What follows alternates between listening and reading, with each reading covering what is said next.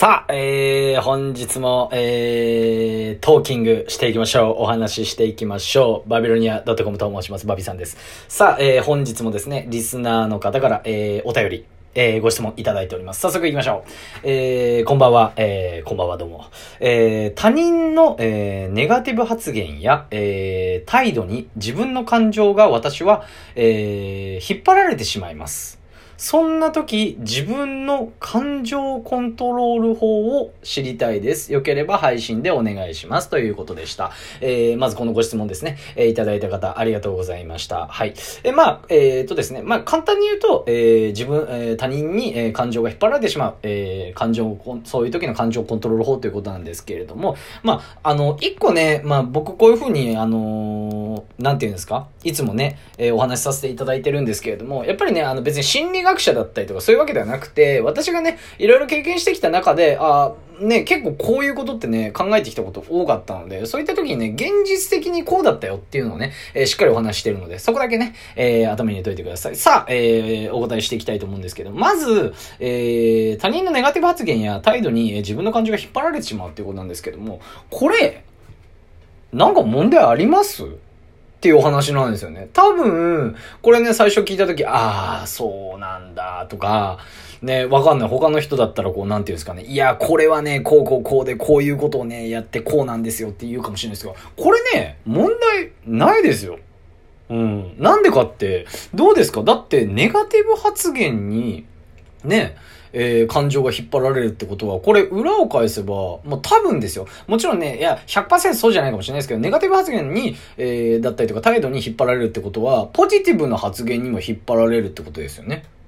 ね、ね、ね、あーって今思った人ね、えー、へーへーへーとしといてください。うん、すっきりとしといてください。はい。よくわかんないですけどね。はい。まあ、なんで、うん、まあ、普通にね、人間らしいことですし、うん、あのー、やっぱりね、いろいろね、あのー、なんていうんですか、今って結構いろいろ気にすることあるじゃないですか。もういろいろね、インスタント投稿もしなきゃとか、仕事も忙しいとかね、彼氏彼女がこうだとかね、最近だったらじゃあクリスマスどうしようかなとか、もういろいろね、うん、コロナもやばいしとか、自分の仕事どうしようとかね、いろいろあると思うんですけど、はい、あの、全然問題ないですよ。うん、ネガティブ発言ね、態度に全然感情引っ張られちゃって問題ないですよ。人間らしくてとってもいいじゃないですか。うん。これね、質問していただいた方ね、まずありがとうございましたって言ったんですけど、もう全然、あの、もう何にも変わってないですし、もちろん問題ないですよ。ただですよね。そういう時に、まあ何かあった時にね、感情のコントロール方法が知りたいということなんで、あの、お話しさせていただきたいんですけれども、これはですね、うん。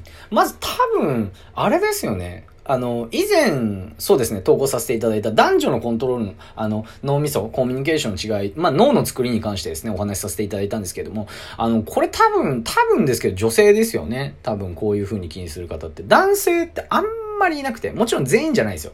うん。全員じゃない。9割9割近くがいないとかじゃなくて、73だったりとか64だったりとかあれですけど、男性で意外と少ないんですね。これ多分ね、こういうこと気にする方はね、えー、女性だと思います。女性はね、えー、脳の作り方して、やっぱりね、感情の生き物だとお話しさせていただいてます。あの、以前のね、もし気になる方、えー、以前のね、男女の、え、コミュニケーションの違いというね、投稿を見て、聞いてみてください。はい。で、まあそういうとこなんで、もう何にも問題ないですし、むしろね、感情豊かですし、人の感情にね、要は、あの、引っ張られるってことは人の感情になれると。いわば、あの、相手の立場に立てるってことなんで、全然問題ないと思いますよ。はい。人間らしくと、と、と、とってもいいと思います。そういうことでね、全然悩む必要ないですから。はい。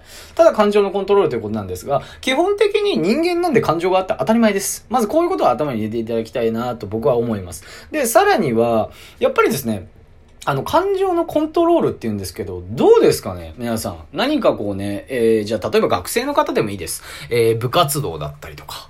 うん、何かキャプテンやったとかね。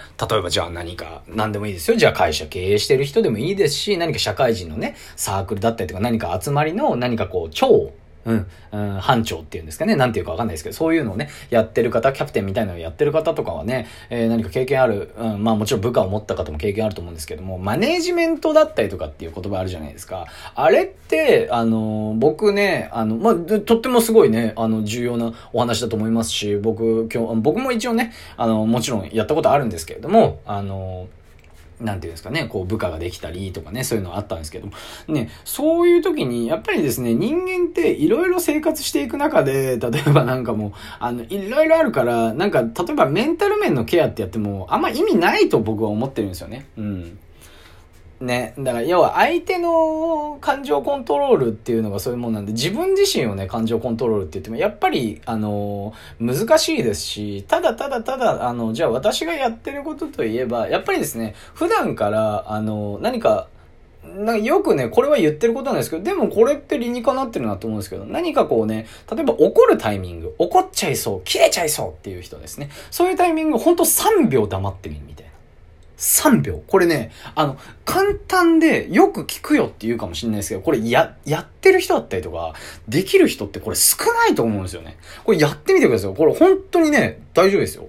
なんかね、あの、すごい、あの、なんていうんですか、すごいお金をね、こう、持ってる人だったりとか、成功した人っていう人がね、あのー、なんでお金、稼げるようになったんですか？っていう。やっぱりね、お金が入ってくる分ももちろん、あの、増えたんですけどって。僕の場合はって、あの、出ていくものが、あの、少なかったです。これが要因だと思います。みたいな感じですよね。要は、あの、ビジネス的に言うとね、え売上っていうものよりかは、え利益を追求すると。利益がないと意味ないですよね。100億、100億の、えー年商100億。これは調べてくださいね。年商100億って言っても、年商100億、まあ、すごいですよ。めちゃくちゃすごいですけど、えー、経費がすべてね、99億だったら1億しかないです。それよりかは、年商3億で、えー、経費が1億だったら2億円の売上えー、利益があるわけですよね。こっちの人の方がすごいわけです。ビジネス的に言うと。はい。っていうことなんで、まあ、なんていうんですかね。やっぱりあのー、うん、やっぱり、一旦考えてみると。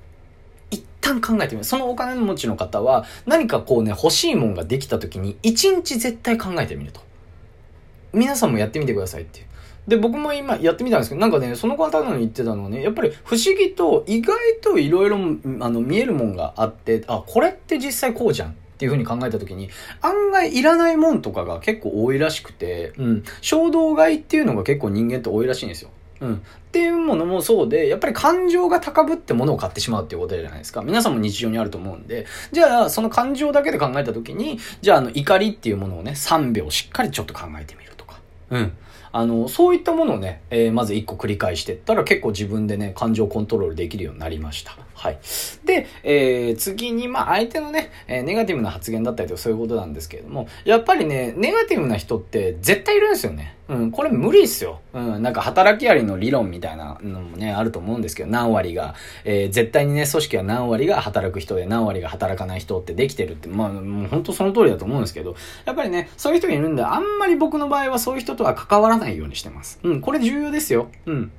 でも、でもこれ現実的な話、うん、関わらなきゃいけないんですよね。そういう人に。そういう場合は、やっぱりね、あの、しっかり自分の意見を言うとかそういうのもそうなんですけれども、あの、程よい関係性が一番いいです。程よい関係性の人に別になんかいちいち言ってくる人っていないじゃないですか。うん。で、あのなんていうんですかね、要は変に入り込まず、さらには仕事を、うん、あの、しっかりする中にいるっていう。これができないとね、やっぱ人間関係って絶対にね、生きてきたもの、やってきたもの違うんで、えー、やっぱりね、あの、関わらないといけない部分っていうのはあるんで、そういった部分を気をつけないと無理です、これは。うん。解決方法としては難しいですけど、それをやっていくしかない。って僕は思ってますね。はい。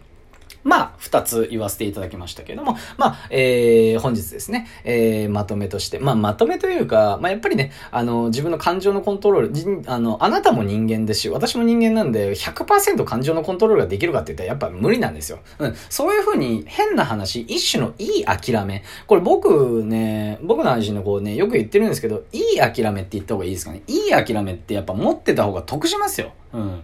無駄なこと考えても時間の無駄ですし、自分が消費されちゃうんで、うん、消耗しちゃうんで、そう、あの、いい諦めって絶対にね、あのー、何かこうね、えー、持っといた方がいいかなと僕は思ってます。結構ね、僕はこれでね、助けられてる部分あります。というわけで、えー、本日の忘れないように復習です。えー、他人のネガティブ発言や態度に自分の感情が引っ張られてしまう。そんな時に自分の感情のコントロール方法が知りたいということで、まあこれはですね、えー、人間らしくて全然引っ張られて全然変わってませんよと。もうそんな、そんなもんで全然いいですよということで、まあ、あの、プラスこの人は女性なのかなということで、あとは、えー、まあ、感感情のコントロール方法ということで、えーまあ、一個が、えー、なんだったっけ？